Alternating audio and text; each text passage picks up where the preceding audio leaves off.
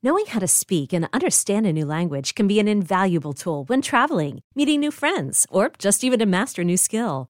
But it's not always simple when you're bogged down by textbooks and structure classes. That's why so many people trust Rosetta Stone. Rosetta Stone is the most trusted language learning program, available on desktop or as an app. It truly immerses you in the language you want to learn, like Spanish, French, Italian, Chinese, and more. You won't just be studying English translations. The Rosetta Stone intuitive process helps you pick up a language naturally, first with words, then phrases, then sentences. Don't put off learning that language. There's no better time than right now to get started. For a very limited time, listeners can get Rosetta Stone's lifetime membership for 50% off. Visit rosettastone.com slash rs10. That's 50% off unlimited access to 25 language courses for the rest of your life. Redeem your 50% off at rosettastone.com slash rs10 today. I'm Sandra, and I'm just the professional your small business was looking for. But you didn't hire me because you didn't use LinkedIn jobs. LinkedIn has professionals you can't find anywhere else, including those who aren't actively looking for a new job, but might be open to the perfect role, like me. In a given month, over 70% of LinkedIn users don't visit other leading job sites. So if you're not looking on LinkedIn, you'll miss out on great candidates like Sandra. Start hiring professionals like a professional. Post your free job on LinkedIn.com slash recommend today. Welcome to the Love of the Star podcast. I'm Bobby Belt, Dallas Cowboys insider for 105 through the fan in Dallas, your radio flagship home of the Dallas Cowboys. Joined as always by former Super Bowl winning NFL scout Bryan Broaddus. He is now the co-host of the G-Bag Nation, which can be heard 2 to 7 p.m. Central, Monday through Friday on 105 through the fan in Dallas. He is also the pre and post game co-host on the Dallas Cowboys radio network. And uh, Bryan, you had quite the late night on Saturday into Sunday morning as we record this on Sunday evening uh, after the Cowboys drop the game to the Seattle Seahawks 22 to 14, their second consecutive uh, preseason loss. Um, but it's it's good to get football back out there, even if it's uh, really not any of these starters at all. No, Bobby, it it, uh, it is good to see football around the league. It's uh, you know it's good to kind of see that uh, the California portion of training camp is now over, uh, and things shift. The focus now shifts to our backyard and uh, the Star in Frisco. Uh, bad news, I'm sure you're going to get to from a roster aspect, but I wanted to say thank you for doing such a great job on our Cowboys pregame show. Uh, on Saturday night. Appreciate your insight. I know everybody's excited to uh, to hear your thoughts uh, when it comes to this football team. So, uh, but uh, yeah, it was it was a long night. Went well into the morning, and uh, we're here to talk about it today. So we, looking forward to it. Yeah, we are. I'm glad you reminded me that the California portion of training camp is over because that reminds me specifically of one question uh, or one big storyline that I know occurred since we last talked, and I'm curious for your thoughts on it. Uh, and that was the the big training camp fight. They they got one in uh, there on Thursday. It was a one on one between Brock Hoffman and Sam Williams. Sam Williams, uh, you know, a little Are you bit. trying to start a fight with me, or is that I'm what not. you're doing right I'm now? not. I'm not. I think. I think we view I think things you a little detect, differently. I, think, we you view things detect something that happened on my show, the G Bag Nation, where every one of those guys lined up, Wolchuk, Chiafalo, Dawson, all lined up against me when it came to training camp fights. I don't. I don't. No, that's not where. I, that's not even where I I'm see going. what you're doing it. here. You're like I trying I to draw me have- off sides. I, I, think- get it. I get I it. think I think we have a disagreement in terms of one critical aspect of it, which was, of course, we got the fight between Biadasz knocking over Sam Williams, and then Yeah. it turned into a whole melee. And then a few plays later, it was Biadasz and Micah Parsons, and Sam Williams coming in and getting his shot in after that. I'm curious for your overall perspective on the the brawl, but more specifically. I think you you felt like Tyler Biadasz was more in the wrong for that that uh, scrap than Sam Williams. That's where I think we have a little bit of disagreement. I felt like Sam Williams was more to blame here. And I felt like Sam Williams, for all of his off the field concerns and questions and things like that, he is the last guy who needs to be out here escalating brawls. And when it's all dispersing, running over and saying, let's take the pads off and pushing defensive linemen, fighting with Isaac Alarcon and things like that and saying, no, get out of my way. Let's take the pads off. Let's see. That, that was the last guy I felt needed to escalate it anymore. So I, I was a little more on the Tyler Biadasz side, but I, am curious your general thoughts on the melee and uh, what it indicates. Okay, I'll play your game, Bobby, today. um, I'm not a big fan of training camp fights, and I'm not a big fan of training camp fights, especially when it involves teammates. And uh, just my personal experience of training camp fights, especially when it's teammates, is that they could say things don't carry over, and you know, and you just never know. Uh, you know, there's the fact. I, I felt like that. Yes, that Sam and, and Hoffman. Hoffman trying to walk away. Sam, you know, kind of continue on. And then Biadasz, you know, taking a run at him. And the, the reason I, I take offense to this is I felt like Hoffman's trying to go away. Sam maybe was going to get in another shot. Big deal. Just separate, move on. But the the fact that that he got dumped and the way he got dumped and the violence with which he got dumped. That is my worry. That is my worry where all of a sudden it's shot to the shoulder, back, head, everything hits the ground. I mean, he got blindsided. And so now you're in a situation where, you know, you take a run at a guy like that, you hit him that hard, you knock him down. The, the way he hits is awkward. Is there some other injury now to Sam Williams? Are we in a concussion syndrome thing or, or protocol? Uh, you know, shoulder injury, rib injuries, back injuries. You know, you just don't know. You know what potentially could happen. You know, luckily nothing did escalate that way.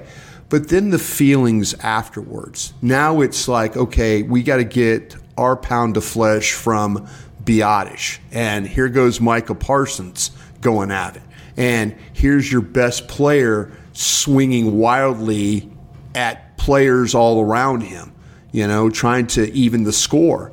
And I've been with teams before where things have carried into the locker room, and all of a sudden now you have guys divided, defensive players divided with offensive players, and it it just it's a very tense kind of situation. Again, everybody afterwards, oh no, we're fine, we're all good, but when it's teammate on teammate crime like that, I, I've got no I got no use for that. I really don't because, like I said, potential injury for the actual fight, potential hurt feelings going into the locker room, division among the players, feeling like, well, you know, I, I got wronged here. And what's keeping Sam Williams from going and taking a shot at Biadasz in a meeting or something like that?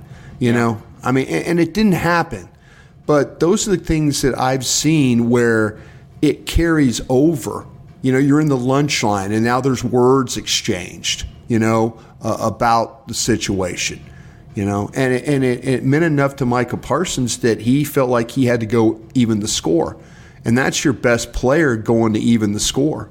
You know, Wayne Gretzky never finished a fight.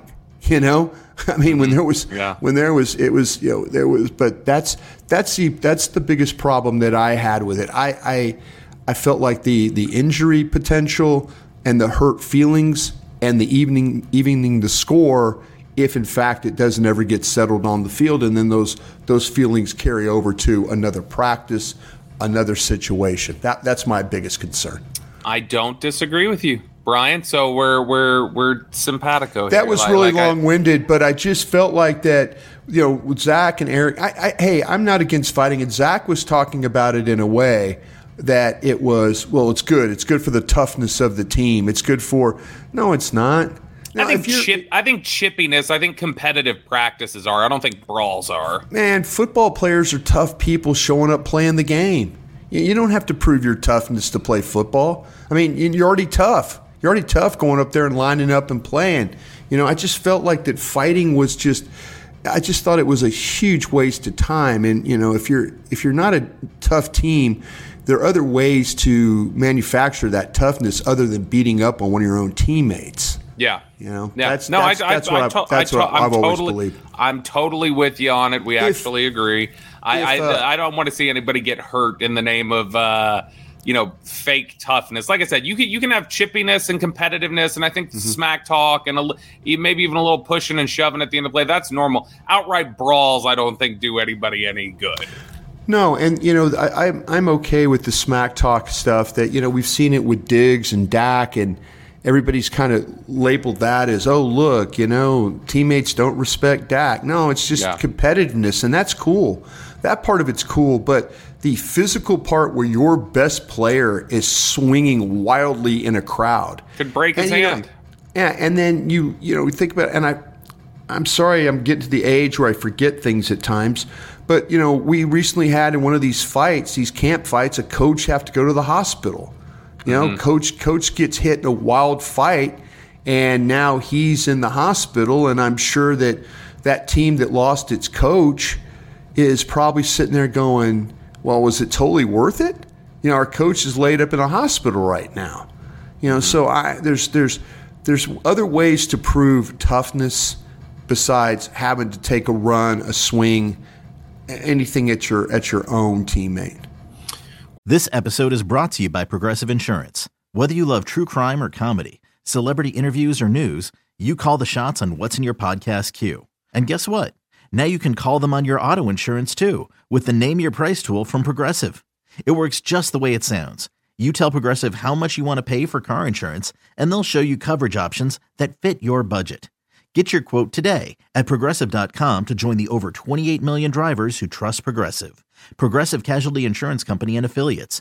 Price and coverage match limited by state law. Well, let's take a, a look at uh, this game against the Seahawks, and uh, you know what? Let's let's lead off with some toughness. Why don't we? And uh, toughness, I think you can say, is something that Jalen Tolbert continued to show in this football game. Jalen Tolbert, for me, I don't know about you, Bryan. We'll talk about a couple different things. Tolbert continued, uh, you know, in this game and the last game. Really, I feel like he was the highlight for me in this game against the Seahawks in terms of I think you you continued to see okay working back to the football, tracking the football um, toughness, even on the kind of double clutch catch that he had. Um, even the one that got taken away off the replay, I think you show that to me was bigger on Cooper Rush than it was anything on Jalen Tolbert. So this was an instance again where I think a lot of the receivers shined. Um, you know, Tolbert headlining that, but Turpin had a, a couple of good things. It was nice to see Jalen Brooks making that fourth down catch, working back to the ball. That what we saw in fourth down is similar to what we saw in these training camp practices. Um, you know, you had uh, Dontario Drummond making plays.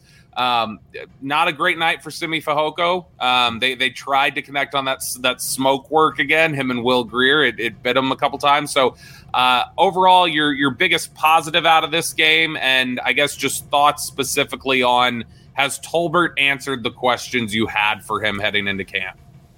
Yeah, Jalen Tolbert is your fourth receiver right now. No question about that. And you know, and he will fight.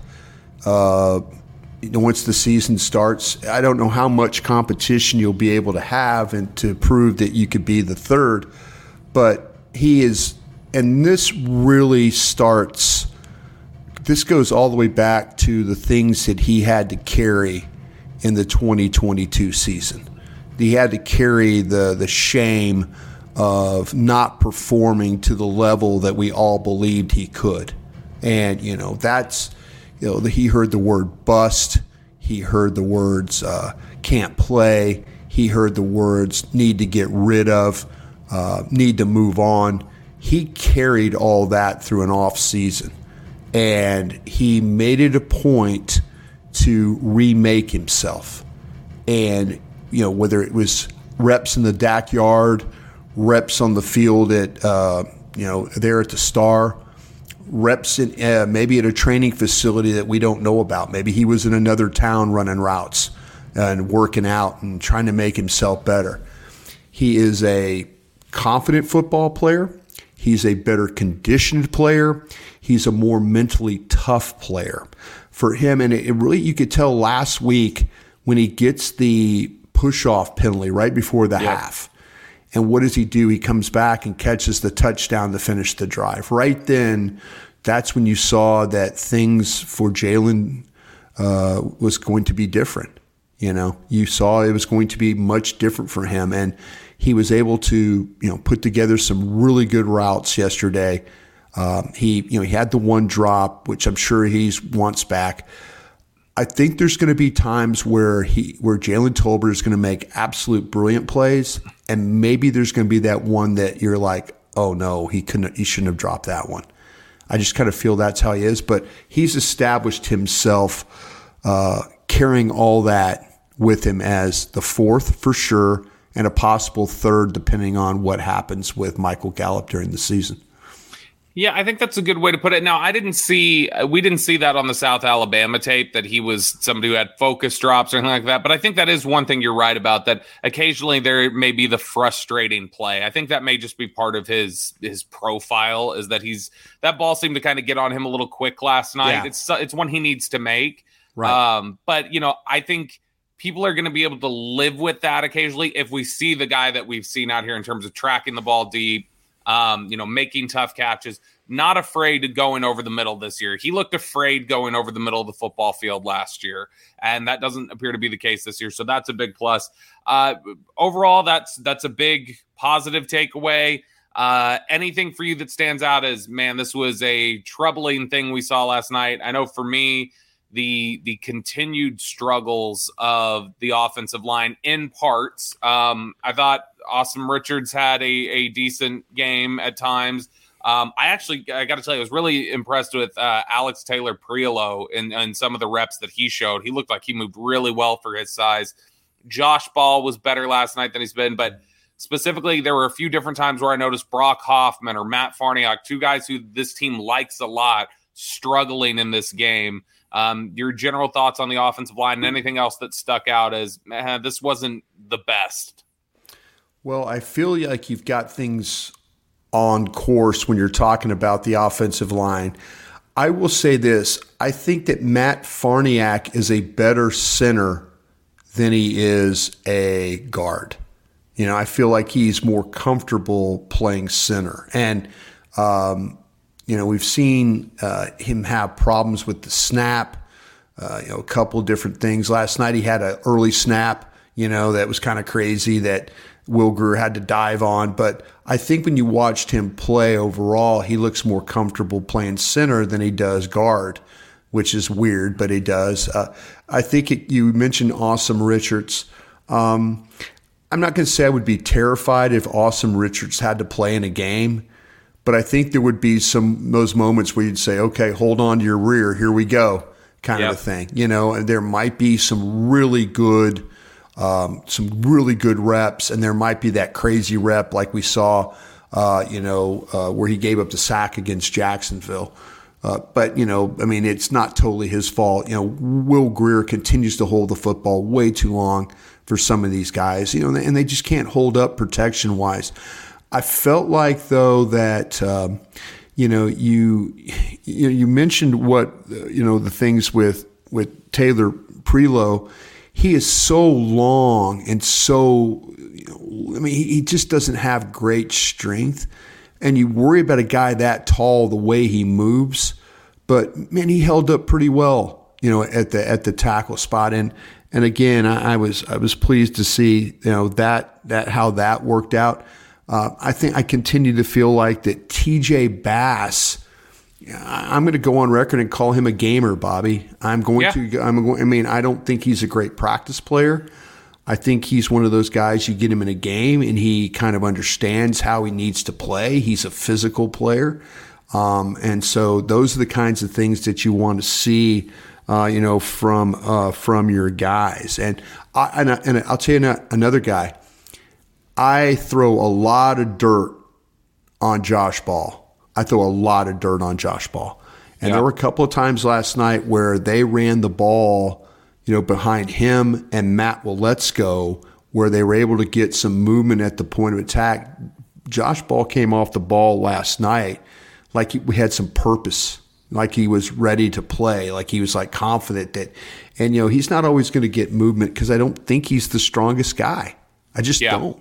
And so, um, you know, that was encouraging there. Um, but uh, overall, uh, they've got to figure out, you know, they got to figure out six, seven, eight, and nine. You know, they've got to figure it out. They're, I think they're getting a little close. I'll, I'll say this, Bobby. Matt Waletzko once again with a subluxation. subluxation. Subluxation, yes. I was trying to say that. I've been. I'm still tired. Different shoulder this year. Different shoulder. Different shoulder, and and I'm not a doctor, but I think maybe maybe genetics or the way he's built has something to do with this. If you've got a right shoulder, left shoulder, if you've got this problem, this might be a genetic or the way you're built type of a problem that you know that you are subjected to potential problems. And it, it's not good for an offensive lineman to always deal with his shoulders popping out. You know, Yeah. when you reach and you push and you strain and you, you know, and now that it's the other shoulder, this might be just genetics. You know, the, the way that he's put together is going to limit, you know, again, I'm not a doctor, but Well, and man, it's- it's- it's- really it's- strange how, you know, it might be a physical issue that he has to deal with. Well, and it's been that outside shoulder each time because last Yeah. year it happened to the left shoulder when he was at left tackle, and this Right. year it's the right shoulder when he's Right. playing right tackle. So it's Right. definitely been the outside shoulder two years in a row here. Yeah. Um, but that that's definitely a concerning injury. Uh, you're listening to the Love the Star podcast. The Love the Star is an Audacy podcast. You can find it on the Audacy app or wherever you get your podcasts. Okay, picture this. It's Friday afternoon when a thought hits you. I can waste another weekend doing the same old whatever, or I can conquer it. I can hop into my all new Hyundai Santa Fe and hit the road. Any road. The steeper, the better. Because my all new Santa Fe is available with HTRAC, all wheel drive, so I can hit the trail without a worry in the world. Heck, with three rows and best in class rear cargo space, I can pack the whole family in with all our gear. We've got available dual wireless charging for our phones, so we'll never lose touch with civilization, and we won't lose touch with the primordial power of Mother Earth.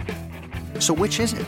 Waste the weekend or do something a little more epic? And conquer it in the all new Hyundai Santa Fe. Visit HyundaiUSA.com or call 562-314-4603 for more details. Hyundai, there's joy in every journey.